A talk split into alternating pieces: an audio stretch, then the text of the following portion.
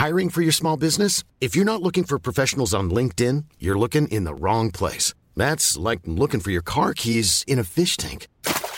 LinkedIn helps you hire professionals you can't find anywhere else, even those who aren't actively searching for a new job but might be open to the perfect role. In a given month, over 70% of LinkedIn users don't even visit other leading job sites. So start looking in the right place. With LinkedIn, you can hire professionals like a professional. Post your free job on linkedin.com slash people today.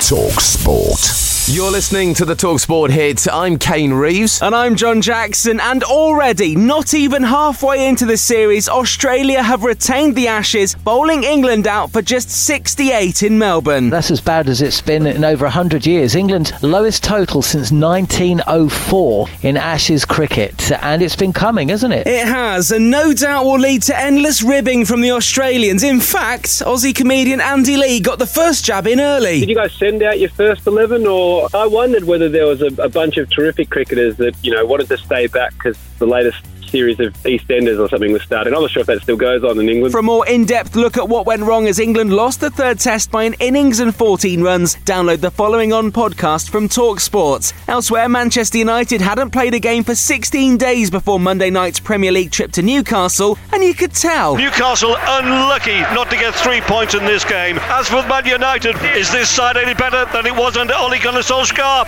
No. Newcastle won, Manchester United won. It was a point worth celebrating for Newcastle Newcastle, but when they look at the table, they won't be smiling. Eddie Howe's side are still two points from safety and have played three more games than 17th place Watford. However, Newcastle manager Eddie Howe's been happy with their festive performances so far. We've had three pretty consistent performances. No doubt today's was the best in terms of our defensive delivery and our attacking performance. That was the best we've seen, I think, since I've come here. But we've got a lot more to go, and we know the games only get harder, they don't get easier. Despite a solid point at St James's Park, Newcastle finished the game with injury concerns over Callum Wilson and Allan Saint-Maximin. Manchester United remain seventh and seven points off the top four. And this caller to the Sports Bar on Talksport summed up how a lot of their fans are feeling. Newcastle should have beaten us. We got away with it. We should have lost. There's no quality in there at all. Fred McTominay, they're not the answer. You're not going to win a league with those two. Manchester United go again at home to Burnley, exclusive to Talksport on Thursday night from 7. In the Championship, Bournemouth are back top after beating QPR 1 0, and bottom side Derby County stunned West Brom by the same score. Wayne Rooney is doing quite the job at Mission Impossible. If you look at our squad to West Brom's, as is extremely young, we're having to use players from the academy, which is no problem. Um, I believe in them players and I think they deserve a lot of praise. We brought you Bank Holiday Premiership Rugby on Talksport 2, and it was a fiery one. Harlequins beat Northampton Saints 41 27, with both sides ending the game with 14 men at Twickenham. The live sport continues with eight exclusive Premier League commentaries over the next three days, with four of them today. At three, there's a choice of Southampton versus Spurs, Watford versus West Ham, and Crystal Palace against Norwich. Then from 8 pm, it's Leicester versus Liverpool. Listen to all of those exclusive games on the free Talksport mobile app and make sure you're following this podcast for all the reaction in the morning on the Talksport hits.